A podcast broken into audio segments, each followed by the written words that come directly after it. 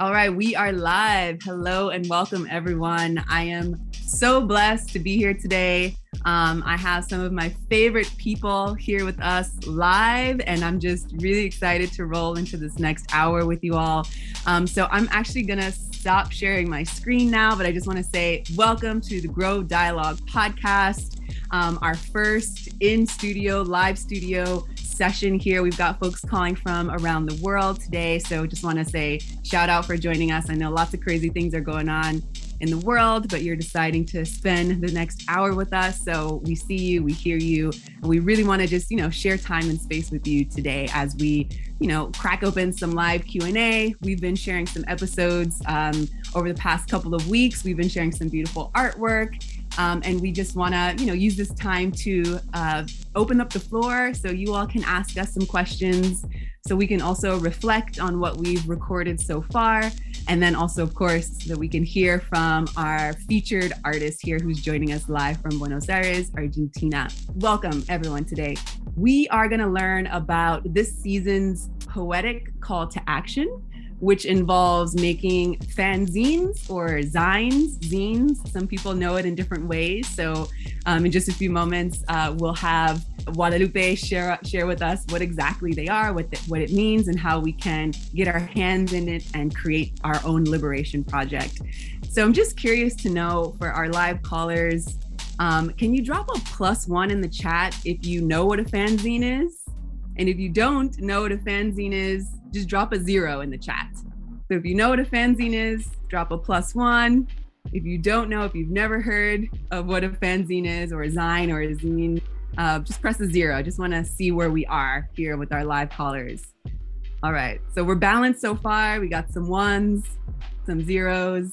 Great, this is awesome. Okay, so before we go into our our live Q and A, um, Sundiata will, will be reflecting with me on the episodes that we've released, and then we'll get into our fanzine presentation.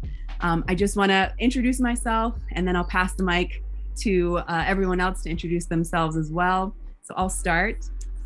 So my name is Maryella Marie, as you all see here. I'm an artist and I'm a social impact producer, currently living in Patagonia, Argentina the original lands of the Mapuche peoples. And I have the pleasure of producing this podcast. So thank you all for joining us live or rewatching this archived conversation. And before I pass the mic to my co host and the founder of Grow Dialogue, I'd like to use this time and space to have a moment of silence. Um, in this ever changing landscape, as humanity is being challenged to share mutual respect, dignity, and basic human rights with each other, let's hold space for grief, for love, and for peace in this moment. So, everyone, please um, let's use this as a moment of silence.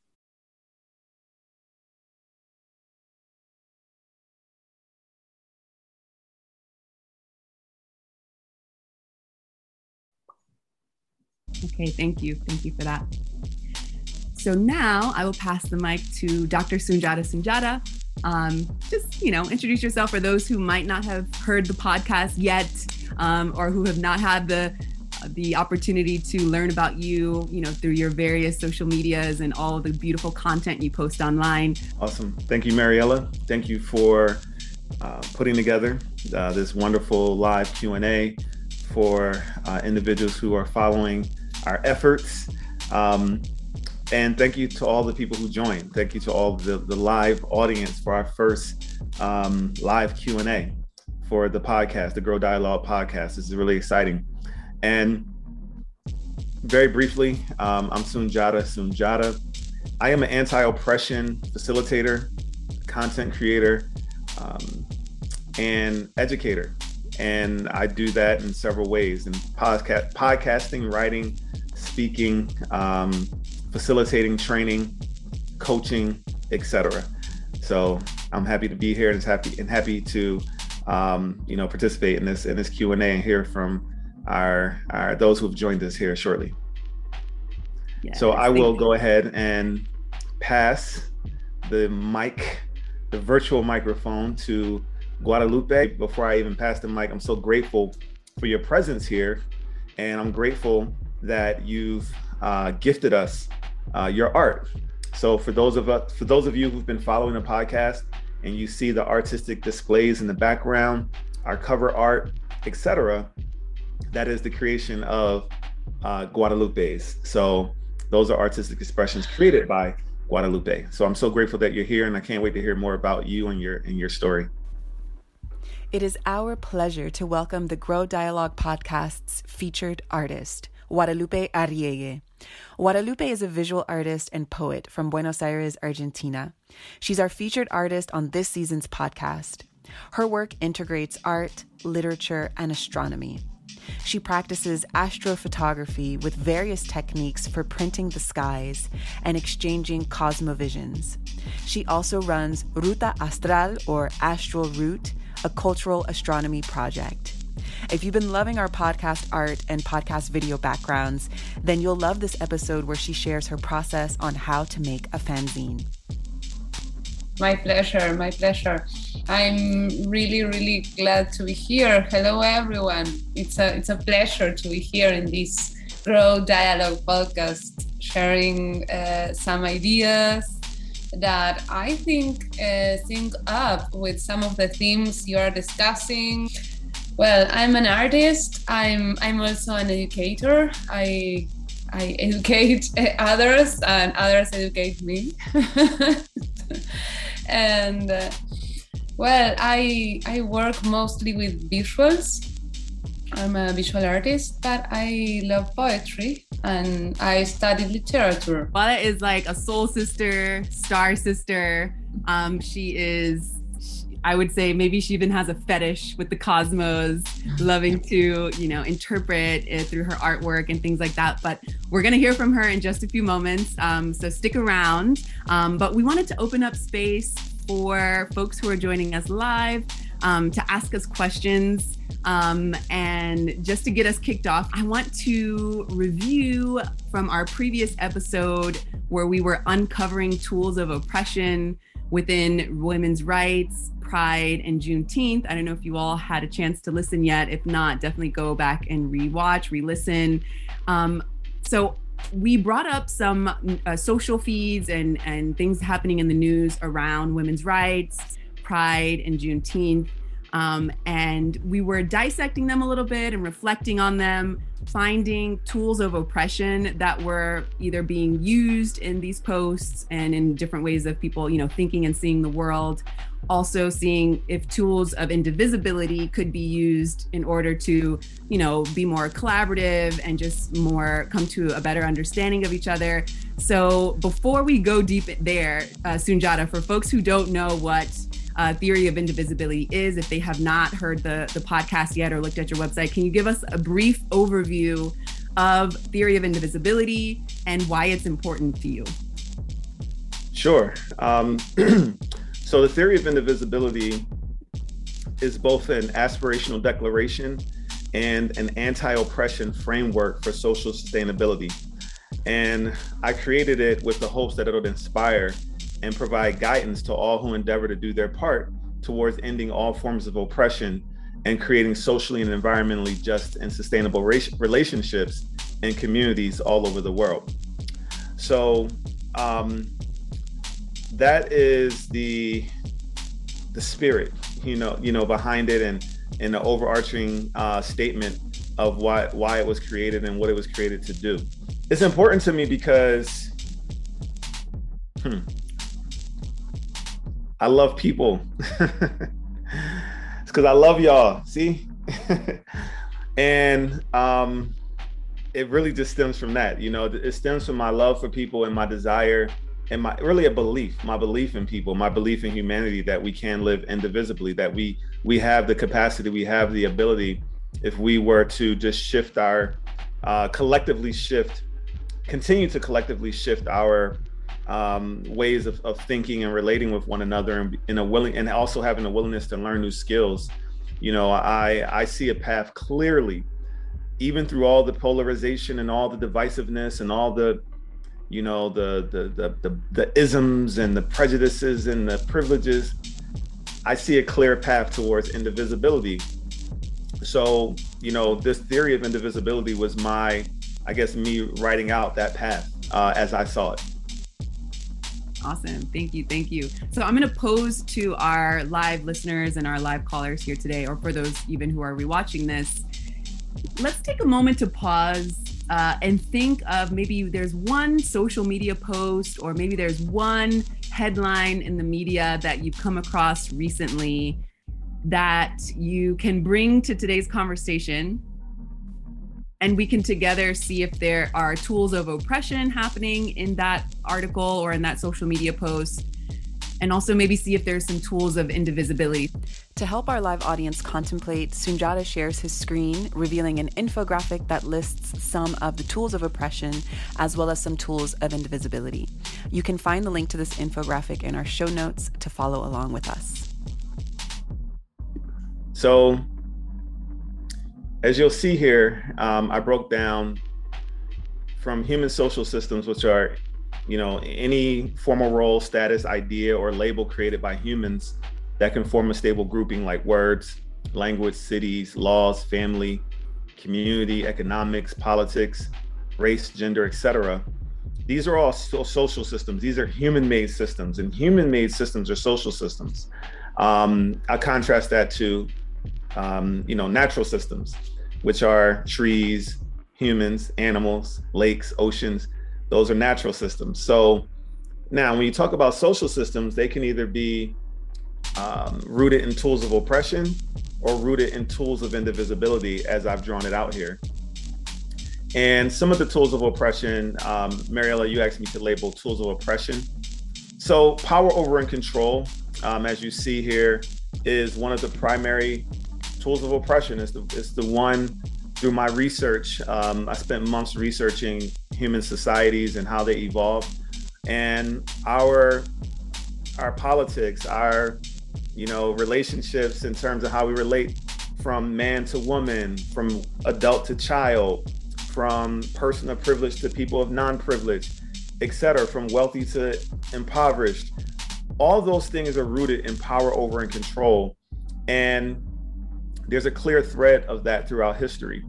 Um, I also list out things like fear, scarcity, you know, the idea that there's not enough for us all, you know, dependency, standardization, standardization being the idea that, you know, there's one size fits all solutions to problems and or that there's this, you know, one person in power or groups of people in power who can make standardized decisions that should that impact the masses and think that it's going to somehow let's say, satisfy the masses.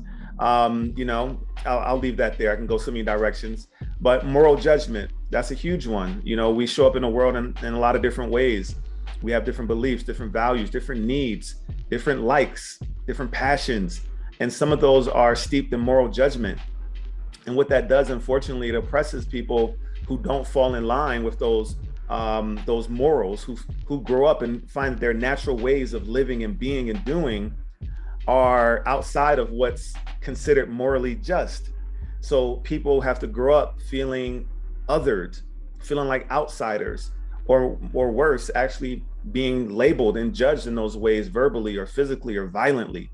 You know, competition, the idea that again, we can't do things together and share that we have to constantly be in competition with one another and nature and etc laws conditional love lying exclusiveness i can go on and on um, and i won't take any more time but these are some of them and i'm sure there's more tools of oppression that exist uh, based on how our current social systems have uh, dominant culture, uh, social systems in terms of dominant culture um, have you know evolved I love that, Sundiata. And I want to see from our live audience now, does anyone have any anything to add to the tools of oppression here that because Sundiata said, of course, there are more. So maybe something comes to mind that you can bring to the conversation today.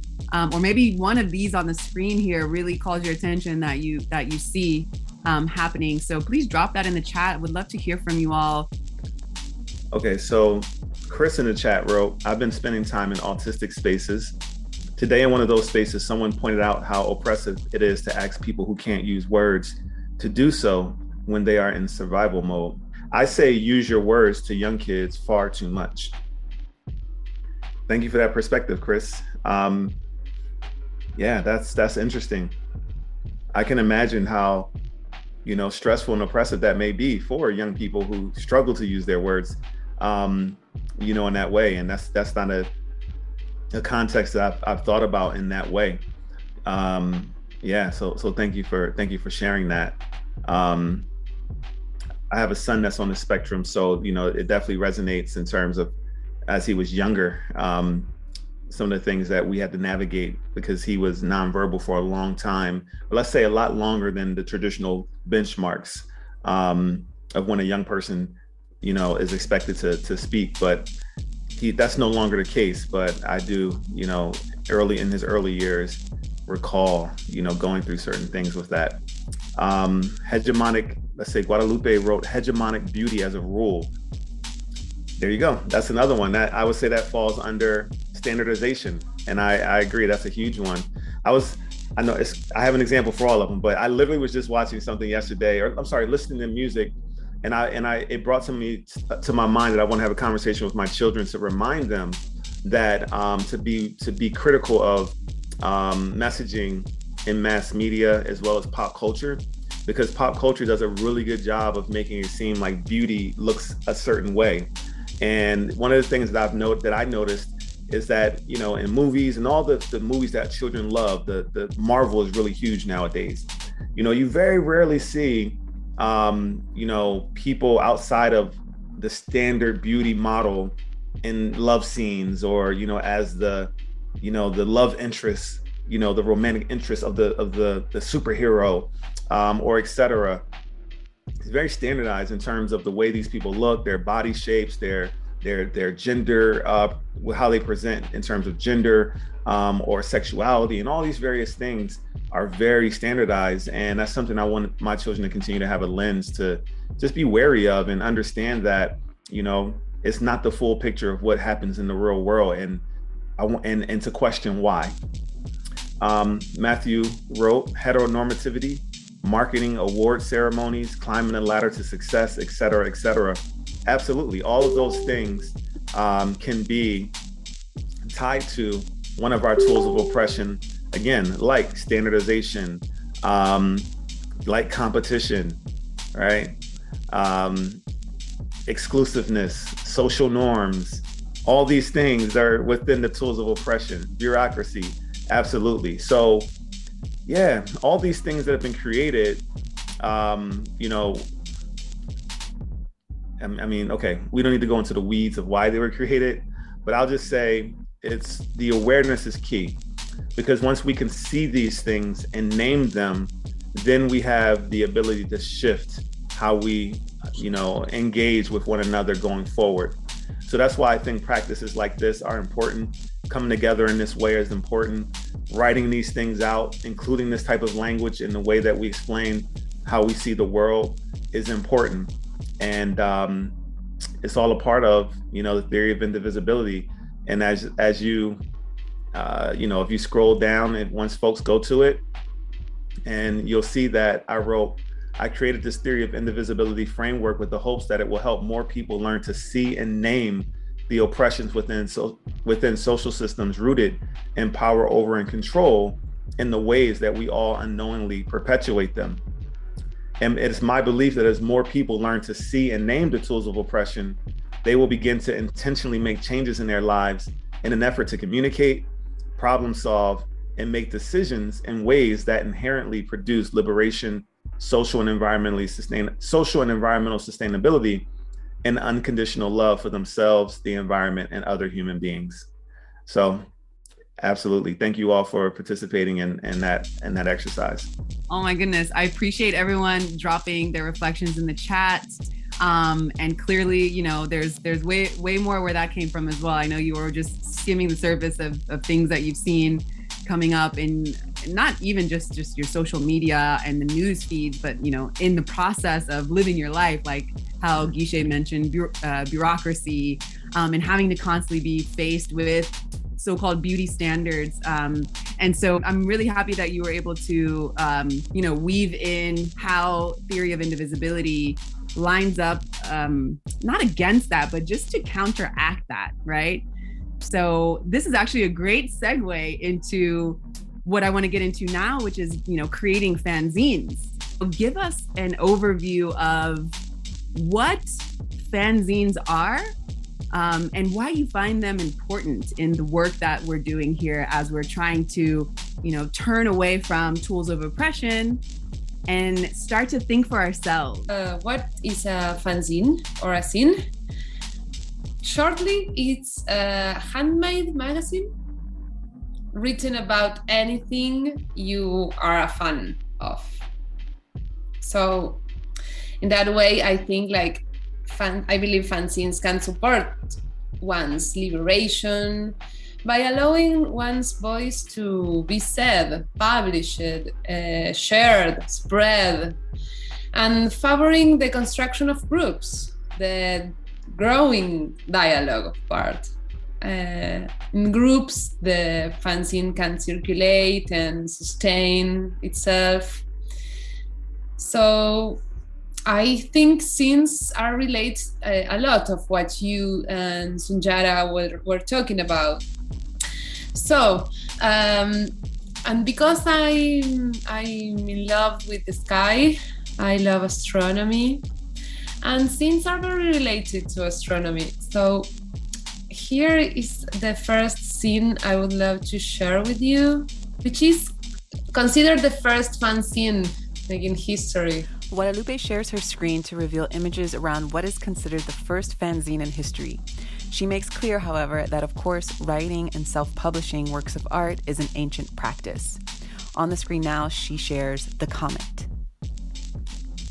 They just wanted to share their vision, not only with astronomy, but also with sci fi. There are a lot of sci fi um, fanzines. She also shows us a boutique batch of fanzines that she created as it relates to decolonizing time, space, her body, her emotions, and her thoughts. Guadalupe loves looking up at the skies to get her fanzine inspiration from one of nature's most impressive systems, the cosmos, astrological bodies in space. Check out the video version of this podcast to see these images of her process, which include some images that she archived while walking down the streets of New York City. I like to say they are my my personal zines you know? Sometimes they are for sharing sometimes they are only for understand what i'm doing. Maybe like a, a diary a work diary and when we were in quarantine in 2020, I started to do this practice of making uh, lunar uh, calendars, which the idea is to work with uh, not only the, the normal uh, monthly calendar, you know, but the lunar one, which is looking at the moon cycle and writing down in the, each day uh, I don't know, physical and emotional uh, thinkings. I love this because uh, if we we often talk about decolonizing just our thoughts, our thing, everything, and to look at, to check in with yourself based on the cycles of the moon. It's already coming out of a of a way of thinking, you know, as it relates to let's say the Gregorian calendar, or as it relates to a certain way that we measure time so I love that you are basically measuring time on your own within yourself and and putting your hands into it, checking in with your emotions, with your body, with you know people around you, and actually something that you say about you know it's it's not necessarily for the masses.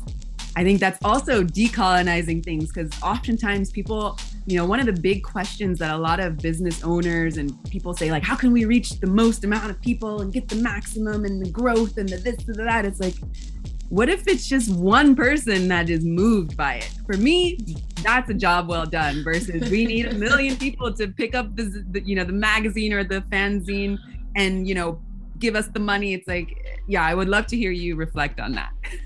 Yes, I agree. I agree, of course. As a photographer, I used to think like I want my photos to be printed in, uh, I don't know, millions of different uh, papers, support, and everything. And nowadays, I think more like uh, when you work with your garden, you know? Guadalupe goes on to say that it's important to listen to whatever is needed and to give each creation or each zine its own time to develop to take time to explore what you want to share, to have fun while doing it, and to collect inspiration from anywhere. She continues to share her screen to show recent inspirations that she's collected for her series called Sky Readers, the same ones that we're using here for the podcast cover art and in our interview Zoom rooms. So, as you pull up your next uh, images, voila, I want to just point out some things happening in the chat. A lot of people have been throwing up the emoji hearts as they're seeing your photos and hearing you speak. Um, Matthew was saying that, wow, so powerful, so moving, just this whole process. We had some questions come up in the chat regarding how to put the images, words, thoughts, etc. together after collecting them for our fanzines.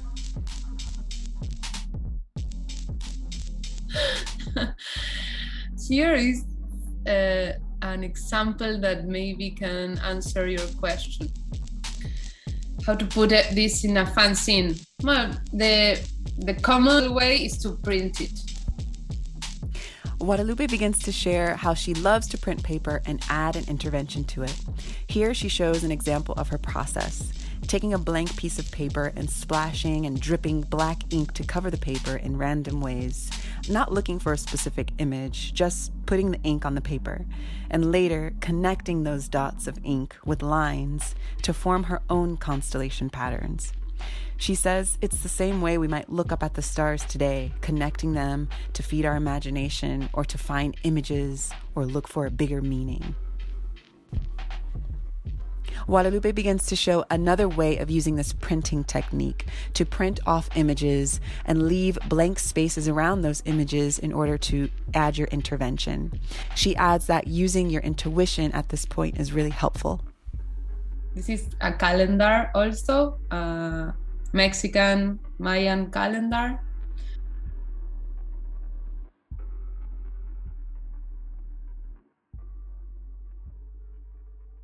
I'm thinking just now looking at this, the first image that you shared, oftentimes I reflect on how much I don't know about my ancestors.